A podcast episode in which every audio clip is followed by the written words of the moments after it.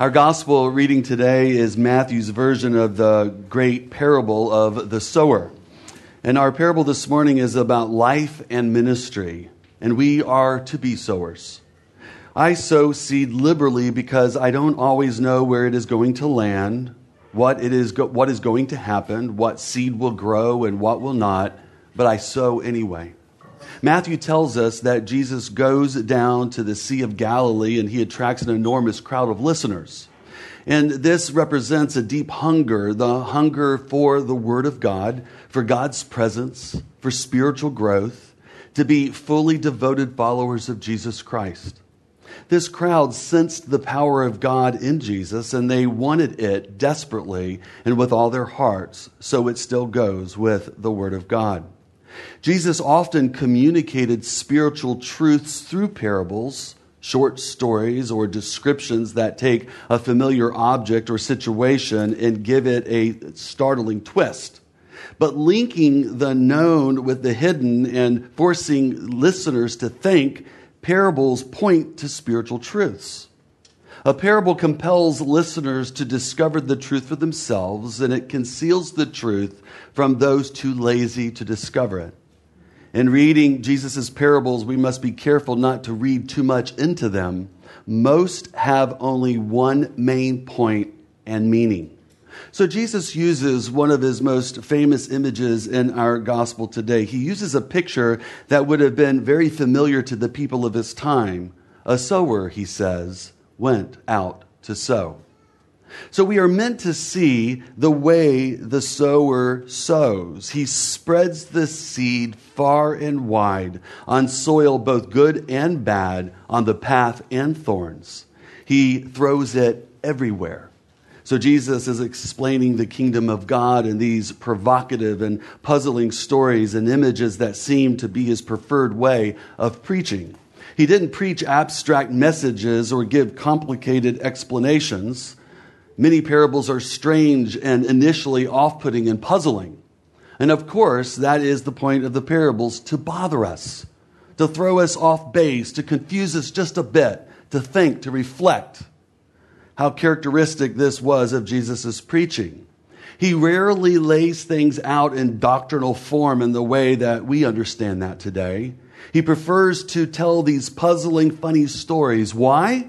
Because in many cases, stories reveal truth that arguments can't quite capture. Jesus loved to tell parables and stories that illustrate in order to help make the unfamiliar understandable. If we have ears to listen and listen to the Spirit, we can see in this parable grace Grace is love freely given, spread liberally and extravagantly.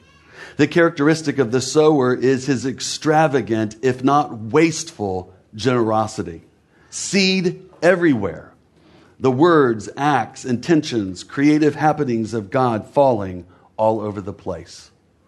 True love is a kindness that does not expect a return. True love gives even when nothing is given back. It isn't calculated, it isn't measured, it isn't careful. It is reckless, free, and indifferent. And this is the way that God loves. God allows the sun to shine on the good and the bad alike, but we often don't operate that way as humans. We do good things to those who can do good things to us. For those who will likely be evil to us, we keep our distance. And that is why we should throw parties for those who can't return the favor, because it is then that we will be like our Father who is in heaven.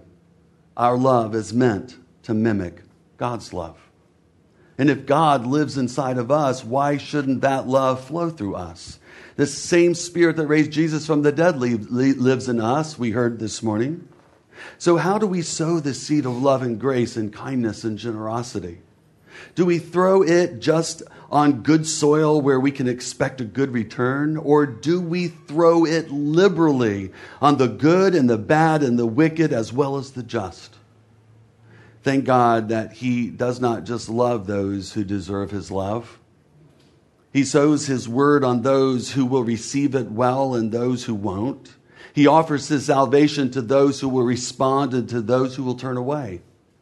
So we live in a world where God, the sower, is at work, walking through nations and civilizations, societies and communities, and continents and countries, families and individuals, through war and through peace, through pubs and restaurants, well, when they're open, through theaters and offices when they're open, while people are typing and sewing and eating and sleeping and driving and singing and weeping and talking and watching and playing and cursing and blessing and arguing and making love and studying and striving, escaping and running in Belgium and Bakersfield and Calcutta and Chicago.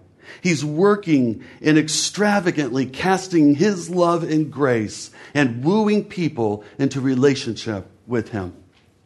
And having seen the intention of the sower, let us look at the receivers of the word. And here we learn a lot about ourselves. Jesus is explaining his own parable to his disciples. And in verse 19, he says, The seed that fell on the footpath represents those who hear the message of the kingdom and don't understand it. And then the evil one comes and snatches away the seed that was planted in their hearts. This is a word, I think, that speaks to our increasingly secular society. So many in our culture have grown deaf to the language of the Spirit, and the gospel is unfamiliar. We don't understand these things when they are offered to us because we don't know the message of God's word. We don't know the grand narrative of God's salvation story. And unfortunately, many can only speak pop culture and sports and politics and partisan politics and smartphones and electronics and computers, what is currently spinning on the music device, the new releases at the movie theater, television, magazines, books, trivial conversations, gossip, and so forth. And even though the Word of God is often proclaimed from pulpits, we don't understand. Our minds are so full of other things, other worries that we have, um, of what we have to do even when we leave church.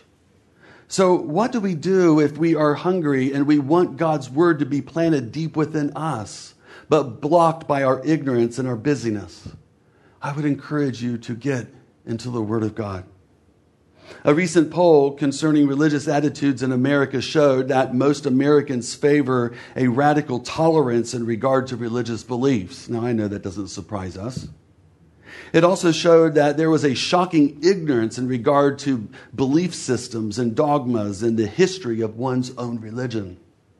So, this is why ongoing discipleship and catechetical teaching is so important. I, I, would encourage you, if, if anyone here has ever been catechized before, please don't say, I don't need any more catechism because I was catechized 40 years ago. Do you see the problem with that? Catechism is an ongoing work of being formed by God's Word. Because it's not what we find, it's not so much what's in our head, but it's what's in our heart. It's not so much what we know, but it's how we are acting on the things that we know, how obedient we are to the things that we know in the Word of God. We can't change what happened up to now, but we can start now. Get a good Bible commentary, get a good devotional. I or one of the other priests here can help you with these things. Ask. We'd be more than happy to share open our mind and heart to the spiritual dimensions, to what God is saying through His holy word, His unfolding story of salvation. And if we're trying to make it on one meal from Sunday morning to carry us throughout the week, we are spiritually malnourished. So then we hear in verses 20 and 21 the seed on the rocky soil represents those who hear the message and immediately receive it with joy, but since they don't have deep roots, they don't last long. They fall away as soon as they have problems or are persecuted for believing God's word. This, again, is a common situation. There are people today listening to the word. They take it in. They rejoice when they hear it. They might even say amen or that was a good sermon, Father. But they don't make it the foundation of their lives. They don't allow the spiritual truths to reach all the way down, to per- permeate, to cut to the heart. The question this morning is do we allow God's word to cut us to the heart? They don't repent. They don't turn away. They don't change their mind. They don't align themselves with God's perfect, straight plumb line. We can be moved by a teaching or a reading of Scripture, but the idea is to let the Word take deep root in us so that it affects our mind and our heart and our emotions and relationships and attitudes, public and private life, work and home, in order that it will impact the whole of us. What happens, Jesus says, is that as soon as problems or persecution comes along, the Word falls away. Another image that Jesus used was the person who built his spiritual house upon the sand. So when the winds came, the house blew down. The Word of God needs to reach down into the deepest parts of us to transform us because Jesus wants to move into the whole of our house, not just the select rooms that we choose Him to be in. We read verse 22 the seed that fell upon thorns represents those who hear God's word, but are too quick. Uh, too quickly, the message is crowded out by the worries of this life and the lure of wealth, so no fruit is produced. Many of us have heard the word taught in discipleship hour, in Mass, through catechism class, a Bible study, community group, and so forth. We have heard it, and many of us know it to some level. We might even if pressed, acknowledge to some level its importance, but we, but we allow ourselves to be preoccupied with the anxieties of the world, with the yearnings and the itches of this life, that word does not bear fruit. Living in the midst of this pandemic, and with the help of news and social media and partisan politics, among many other things, we are living in extreme worry and anxiety and fear. And as verse 22 says, I'm going to be reading this from the message this time the seed cast in the weeds is the person who hears the kingdom news, but weeds of worry and illusions of getting more and wanting everything under the sun strangle what was heard, and nothing comes from it. Listen to the words of Bishop Todd Hunter that he posted on Facebook a few days ago. Peace is a characteristic of God. If we are in God, that peace is ours too. I want to stop for a moment. This isn't just about you, this is about me. This is a message for my heart too, because I lean in at times during the week with anxiety and stress, just like you. So, this is a word that I'm receiving. This is a word in due season for me. But please listen. He goes on. That means my peace can be the same peace that Jesus himself experienced. You might say, but that's not my experience. That union with God and the peace you would expect to flow from it is not how it usually goes for me. Yes, I get it. Peace has been a lifelong pursuit for me, but what is going to be your fundamental guide? I suggest that it is your experience of the person and the will of God as expressed in Jesus and throughout Christian history. Would it be good news to you to consider that the journey to peace may be less about striving and more about letting go, about opening yourself to aspects of God that may have eluded you. Peace is in God. That is where you will find it. So quit examining yourself and turn yourself to the source. Gaze on God, especially God in Christ and in the Spirit. Can you turn toward Him today? Can you let go of your discouragement and your cynicism? You will never be perfect in peace. In the sense of reacting to every situation a, perfect, a person perfectly, but you can get it right by getting yourself right, as Jesus taught from the inside out. I think that's a good word for us. We can have peace. The world around us is truly full of anxiety, stress, worry, and fear about money and the pandemic, the virus, the news outlets, social media, sickness, our loved ones, the person next to us that might have it, the loved one that we can't visit because of the possibility of passing it to them. And the list goes on and on. So many things we are worried and we're anxious about. I confess I've had some worry and stress and anxiety this week. It wouldn't be appropriate to tell you all the reasons why. But we don't have to live in fear, worry, and anxiety and stress. Yes, we must be prudent and wise, but remember the Good Samaritan. Be careful how we treat people. Don't avoid and, and react toward and judge or treat people badly. Be like the Good Samaritan. In Luke chapter 10, it tells us, reading from the message, a Samaritan traveling the road came on him. And when he saw the man's condition, his heart went out to him. He gave him first aid, disinfecting and bandaging his wounds. Then he lifted him up on his donkey, led him to an inn, made him comfortable. In the morning, he took out two silver coins and gave them to the innkeeper, saying, Take good care of him. If it costs any more, put it on my bill. I'll pay you on my way back. Maybe we be known like the early Christians who attended to the broken and the hurting and the disease infected. This love and attention given by early Christians was a powerful testimony of the Christian faith and was used to see many come to know and to follow Jesus Christ. And when the world looks at us, what do they see? How do we treat our fellow brothers and sisters in Christ? How do we treat our enemy? How do we treat those non Christians who are hurting, suffering, and hanging on for dear life? May we not allow the worries of the world to choke the word of God that was literally and generously given to us. As Christians, we are called to dispel fear and to lead with hope. 2 Timothy 1, verse 7 says, For God gave us a spirit not of fear, but of power and love and self control. This is the time for the body of Christ to remember who we are. We're not to live in a hunker down mentality, but to see how we can help, how we can be salt and light, how we can be a healing presence to the world. We are a family who goes through things together the good things together, the bad things together, the rough things together. We, we're a family. We're going to offend each other, and then we have the privilege to make things right. That's the way family acts. We're disciples who grow through trials. We are servants who care for the hurting. We are witnesses who embody and share the good news. We are worshipers who look to God in all things. And when the world gets darker, we are to shine brighter. All saints outshine the darkness that we find all around us these days. But remember, all this passes away, but it is the Word of God that lasts forever. God's word is a lamp to guide our feet and a light for our path. God's word nourishes us, it shows us his will and it shows us his way.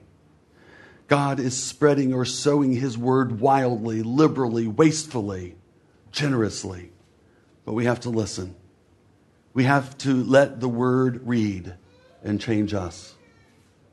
We can't just listen, though. We have to act, respond, obey, repent, realign, think about to change our thinking and actions. And if not, no fruit will be produced.